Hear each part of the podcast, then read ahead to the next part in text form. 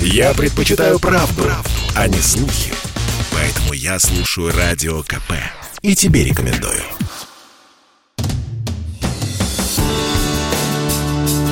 День волонтера на Радио КП. Я напомню, что 5 декабря в России отмечается День волонтера, или как его еще называют, Международный день добровольцев. И сегодня, накануне праздника, в эфире радиостанции «Комсомольская правда» вместе с представителями благотворительных фондов, с музыкантами, актерами, чиновниками и волонтерами мы говорим о тех и про тех, кто безвозмездно помогает обществу, не жалея сил и времени. И у нас в студии а мы рады всегда встречать гостей. Я их сейчас всех представлю. Во-первых, Наталья Варсегова.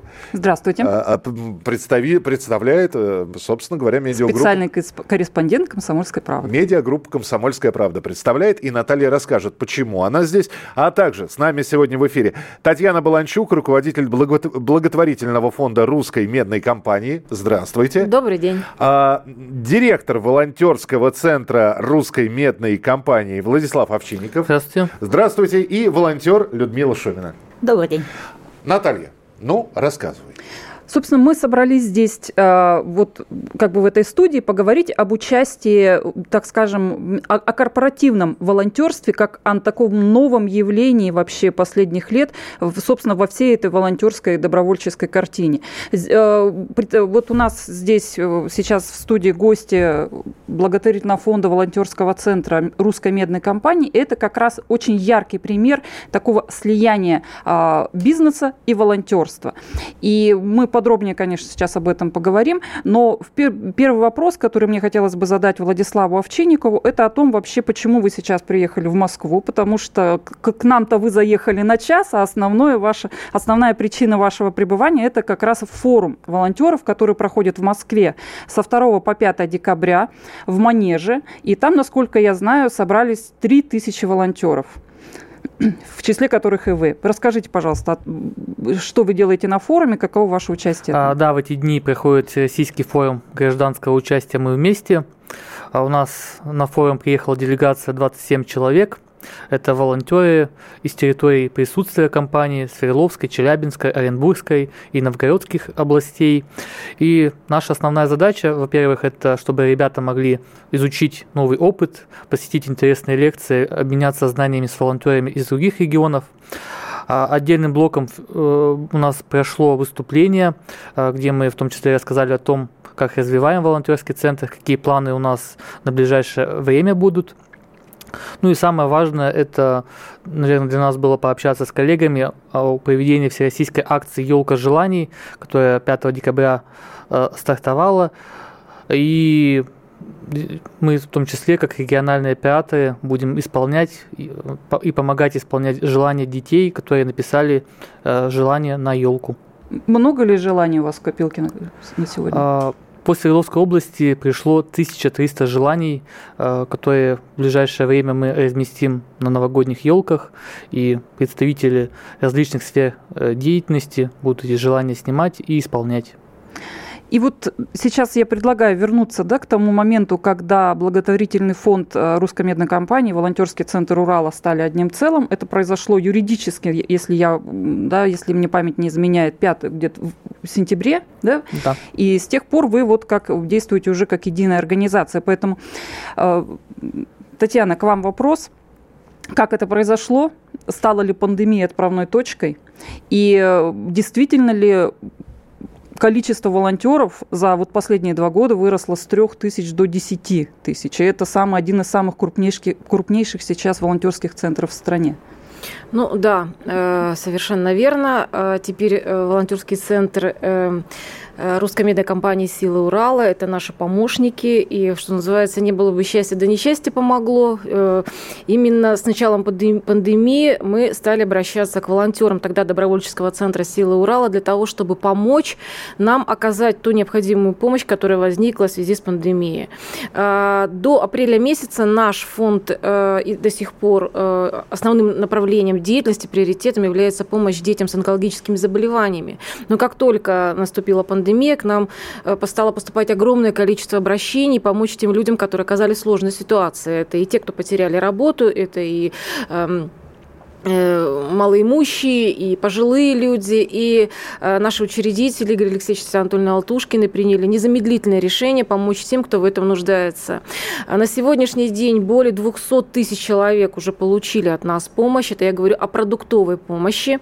И акцию «Помощь уже здесь» э, мы запустили как раз вот именно в апреле месяце. Для того, чтобы ее развести, для того, чтобы донести до каждого дома, а ситуация была очень сложная, нам, разумеется, нужны были помощники.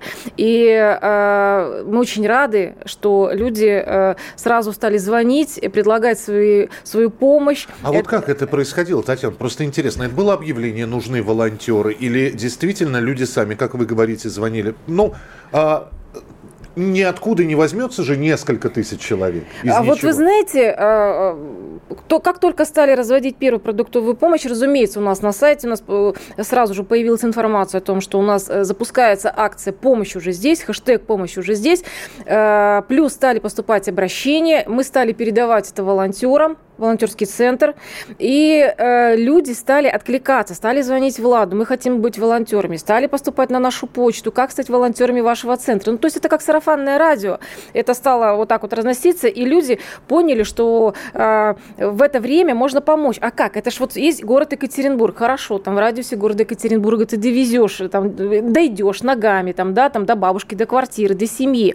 Но нужно же довести еще в Свердловскую область. И тогда э, было очень много ну, людей, там, предпринимателей, бизнесменов, имеющих какие-то большие машины, которые просто подъезжали, забирали условно там груз и говорят, ну вот мы там э, все Лопаевскую, э, там район полностью э, развезем. То есть э, они инициировали свои действия, и, вы знаете, даже семьями приезжали. Такой интересный воспитательный момент был там мама с э, сыном, там вот я сама тоже участвовала со своим мужем и со своим сыном, тоже мы ездили в отдаленные участки и э, помогали. Э, знакомились. Вот нас слушают по всей России. Сразу же еще один вопрос, Владислав.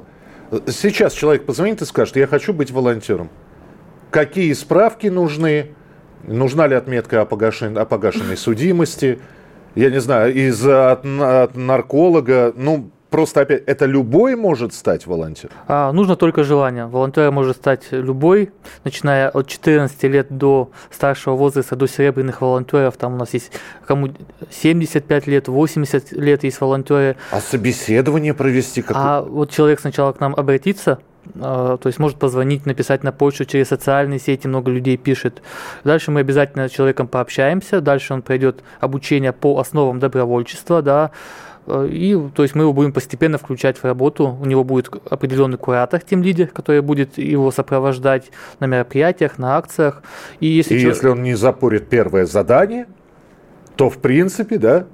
Да, я думаю, что все будет отлично, потому что в основном люди приходят с желанием помочь. Мы этому в том числе учим, потому что ну, есть разные направления волонтерства. У каждого направления есть своя специфика. Ну и, конечно же, есть куратор, тем лидер. Он помогает, именно наставляет и подсказывает. Владислав, расскажите, пожалуйста, вот как раз в тему нашего разговора историю о слепой девушке, по-моему, Татьяна ее зовут, которая да. тоже стала волонтером вашего э, центра. И там ну, достаточно достаточно интересная история. Да, в, в том году один из волонтеров наших, Евгений Ганеев, развозил продуктовые наборы э, в городе Первоуральск. И у него, там сказали, каждый день было по несколько десятков адресов, которые он проезжал. И одно из обращений было от э, девушки Татьяны. Она с рождения была слепая. До пандемии она работала, у нее сказать, семья, есть э, ребенок. Но в период пандемии она потеряла работу и нуждалась в помощи. Как раз Евгений ей привез продуктовый набор, э, выручил.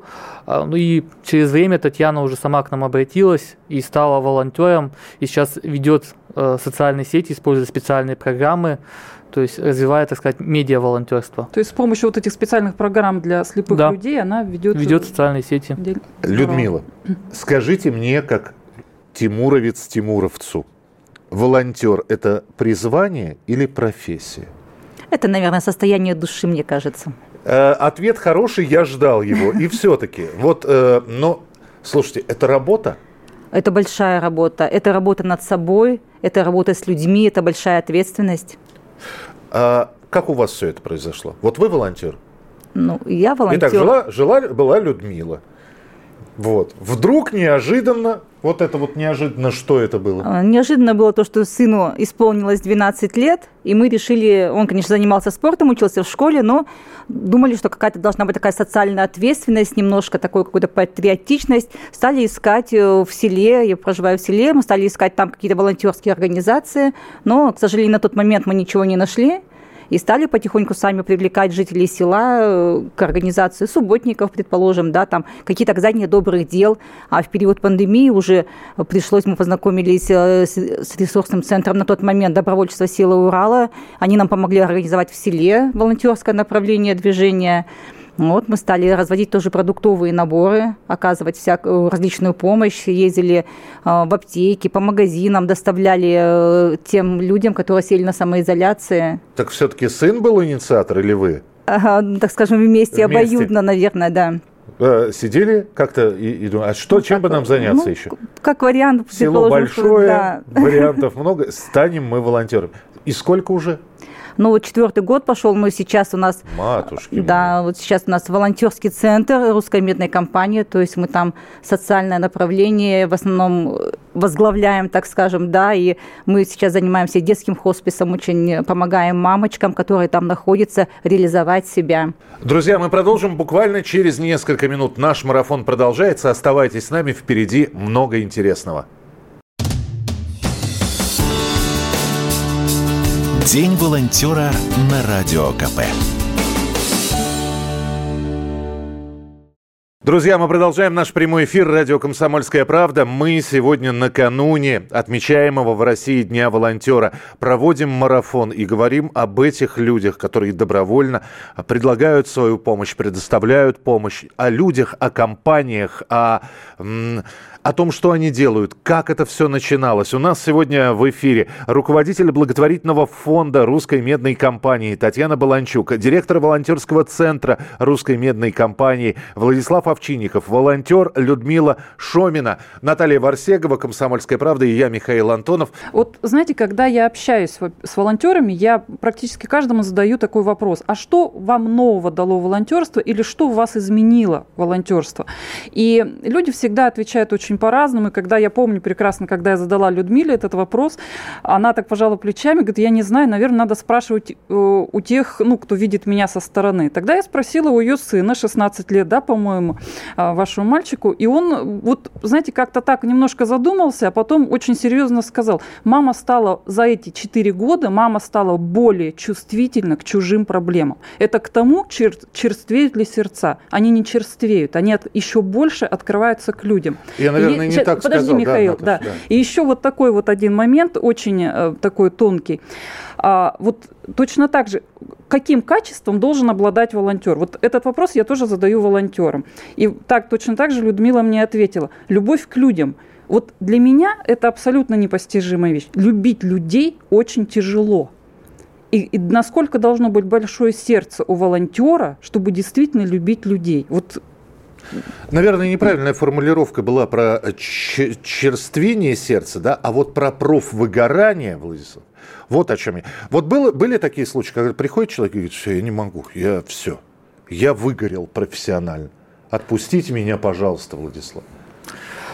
А, если говорить об этом, то ну, ситуация бывает разная, и бывали случаи, когда волонтер приходит да, после какой-то там сложного выезда да, или какую-то сложную ситуацию он увидел, у нас есть в том числе блок волонтеров, психологов, которые могут э, в том числе волонтеру оказать определенное да, содействие. Но в большинстве своем волонтер через какое-то время возвращается обратно, потому что он самое главное понимает, что вот он там съездил куда-то, увез продуктовый набор, помог. И здесь уже, наверное, такими категориями э, многие волонтеры мыслят, что я вот помог, что, в общем-то, мой день прошел не зря, я сделал для кого-то что-то доброе, э, там помог, сделал этот мир немножечко лучше, да, добрее. Ну вот объясните мне, опять же, да, я сейчас, простите, я буду сегодня, Наташа добрый следователь, я буду таким не очень добрым. Ну вот, казалось бы, сидит человек, вот возьмем Людмилу, село, сын, сын спортом занимается, телевизор у вас есть. Сидите себе, смотрите сериалы. Что вас вдруг подвигло-то? И вот казалось бы, да, вот обычный человек, у него есть работа, у него есть семья, хорошо, нет семьи, есть свои дела, и вдруг что-то происходит в его жизни, и он понимает, что он хочет делать добро. У многих это в голове не укладывается. Ну как? Чего не хватает-то? Музыку слушай, сериалы смотри. В интернете, в роликов, ух, сколько с котиками. Есть объяснение? Я думаю, это в основном желание идет в большинстве своем у людей от сердца. То есть, если мы будем брать тот год, именно социальное направление, то тут только единственное это желание помочь тем, кто оказался в более сложной ситуации, чем, например, волонтер находится. Да? Человек, например, находясь там с семьей дома, да, понимаю, что, в общем-то, например, у меня все нормально, но есть люди, да, которые оказались в сложной ситуации, кто-то рассказал какой-нибудь пример или еще что-то, и где-то даже семьями у нас, и были волонтеры, у кого трое, четверо детей, семьи, они, то есть, приезжали, например, после работы, грузили наборы и ехали помогать. То есть здесь самое, наверное, главное – это желание помочь, и в том числе оно формируется за счет того, что появляется информация. То есть э, например, ну, многие, кто приходили, говорили, что а мы до этого не знали, куда можно обратиться, чтобы, например, стать волонтером или помогать. И как раз 2020 год это помог, э, так сказать, э, поднять волонтерство на новый уровень, и пришли новые волонтеры, именно если брать по возрасту, 35-45 лет. Люди, которые работают и у которых есть семьи. Вот Наталья Варсигова вот. очень долго этим занимается. Наташа, это не дань моде, скажи мне. Ты знаешь, вот если бы ты этот вопрос задал Елизавете Глинке, да, да, мы все прекрасно знаем, кем она была, то вот просто когда ей задавали этот вопрос, она ответила, она ответила так. А что ты бы не помогал? Ну вот, а я помогаю. Слабая я женщина, не могу сказать нет. Ну вот это, это тоже как Зная вот один этот из таких... ответ Елизаветы Глинка, я именно поэтому этот вопрос и задал. Да, пожалуйста. знаете, я э, думаю, что я размышляла вот на эту, на эту тему, тоже сама э, с собой разговаривала. Мне кажется, что э, все равно у каждого в жизни все равно приходит время, когда он начинает задумываться, для чего я живу. Не знаю, у кого а что как. я хорошего сделал? Что я хорошего? Вот у меня такое было, я могу по себе судить. И, и вот это некая присыщенность, хочешь ты не хочешь, но все равно мы сыты, обуты, э, ну, работаем, да, вроде все хорошо, комфорт. Понимаете, но именно пандемия, она, она сразу всколыхнула какие-то наши э, качества нашей русской души. Уже знаете, э, пока, да, вот кому-то плохо, надо объединяться. И все те, кто раньше не смотрел в сторону э, соседа, вдруг вот эта вот сплоченность, вот это, ну как, вот целое сообщество, нам приезжали, ну несколько вот прямо вот, там что, офис, там, ну условно там, да, вот эти вот э, люди, которых есть деньги, там, да, у которых меньше всего коснулось. Ну, казалось бы, они просто, они не жалели ничего. Они это делали так, как будто вот, э, ну, действительно, сейчас 41 год. И вот это состояние внутреннее, оно меня, меня это вообще поразило просто. И я знаю, что некоторые люди пересмотрели свое отношение к работе. Я знаю, что многие э, ушли с работы, пришли в волонтерство, да, то есть произошла мощная переоценка ценностей. И, и Э, знаете, тоже есть такой пример э, у нас. Мы, у нас такой район очень хороший есть в Екатеринбурге. И там целым подъездом получилось так, что там было староста подъезда, которая увидела, что э, много людей, семей, папы потеряли работу. Нормальные, хорошие семьи, добротные такие, да, и они постеснялись э, сказать о том, что ну, сложный период, э, тут коляски, мы приехали, действительно, это целый двор, и она говорит, ну, пожалуйста, помогите им. Ну, конечно, почему? У нас была и установка помочь тем, кто потерял работу. И мы вот принесли вот эти наборы, проговорили. Я помню, эти мужчины говорят, пожалуйста, вот вы только, мы, у нас вот, мы, мы вот, простите, мы, нам так неудобно. И вот они так...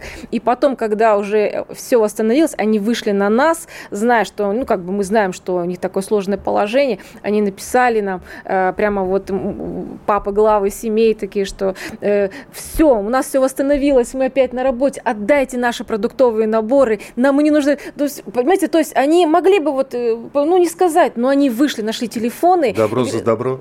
Да, вы знаете, вообще вот я говорю всегда, у меня всегда мурашки, потому что что столько историй прошло между вот за этот период.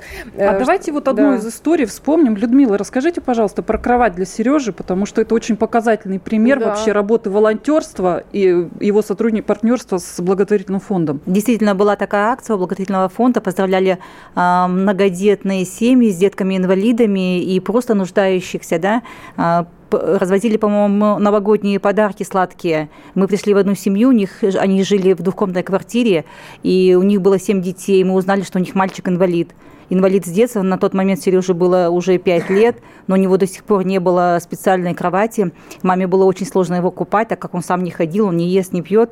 И мы обратились в благотворительный фонд русской медной компании, и они закупили специальное медицинское оборудование, то есть и кровать, и стульчик, и медицинские инструменты, что надо было. Это реально такая пока, очень да. история, такая, да, мама была очень тронута, конечно, они не ожидали, что вот такая такая простая акция, то есть обернется для них вот таким большим добрым делом. Я так понимаю, что вообще пандемия и вот это вот э, возросшее волонтерство, оно вскрыло очень много таких историй. Да, э, показало этих людей, эти семьи, о которых вообще вряд ли кто-либо когда-либо, наверное, узнал. Но потом эти семьи даже откликались, они приезжали к нам в центр, то есть и помогали сами, эти мамочки многодетные, с детками-инвалидами, они оставляли деток, э, и они приезжали, сами фасовали продуктовые наборы. Вот это вот тоже очень трогательно, это вот такая была обратная связь, очень добрая, хорошая. Владислав, хочется спросить, и что дальше? Вот да, как вы, и как это вы видите, вопросом да, в нашем как вы эфире. видите дальше развитие волонтерского центра и вашего сотрудничества с фондом? А, мы дальше планируем работать и помогать. У нас развивается, так сказать, количество направлений, а, добавляются новые проекты, приходят так скажем, новые люди, волонтеры, кто хочет помогать, участвовать в добровольческой деятельности, участвовать в различных событиях. Э, мы здесь планируем развиваться. У нас на сегодняшний момент э, в Свердловской области 60 муниципальных штабов, э, которые мы в ближайшее время переведем в формат доброцентров. А дальше планируем развиваться в Челябинской, в Оренбургской, Новгородской области – Почему того... в этих областях? Это области э, присутствия компании? Это области присутствия компании, и там мы планируем тоже, в том числе, развивать добровольчество, объединять людей. И самая главная, наверное, цель – это как раз формирование культуры добровольчества и взаимопомощи, чтобы люди помогали, понимали, что они могут помогать другим, и что, ну, что может быть любая ситуация, что может в какой-то момент им самим понадобится помощь. У нас, потому что есть примеры, когда волонтерам через какое-то время самим была какая-то нужна помощь, и мы им в том числе помогали. Друзья, спасибо вам большое. Вы большие молодцы. Я, наверное, сегодня эту фразу буду очень много говорить и часто, но то, что вы рассказали, оно достойно восхищения и уважения.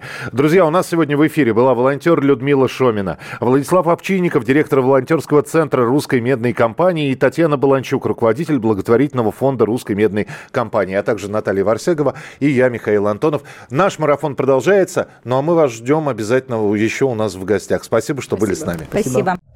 Я слушаю «Комсомольскую правду», потому что «Радио КП» — это корреспонденты в 400 городах России. От Южно-Сахалинска до Калининграда. Я слушаю «Радио КП» и тебе рекомендую.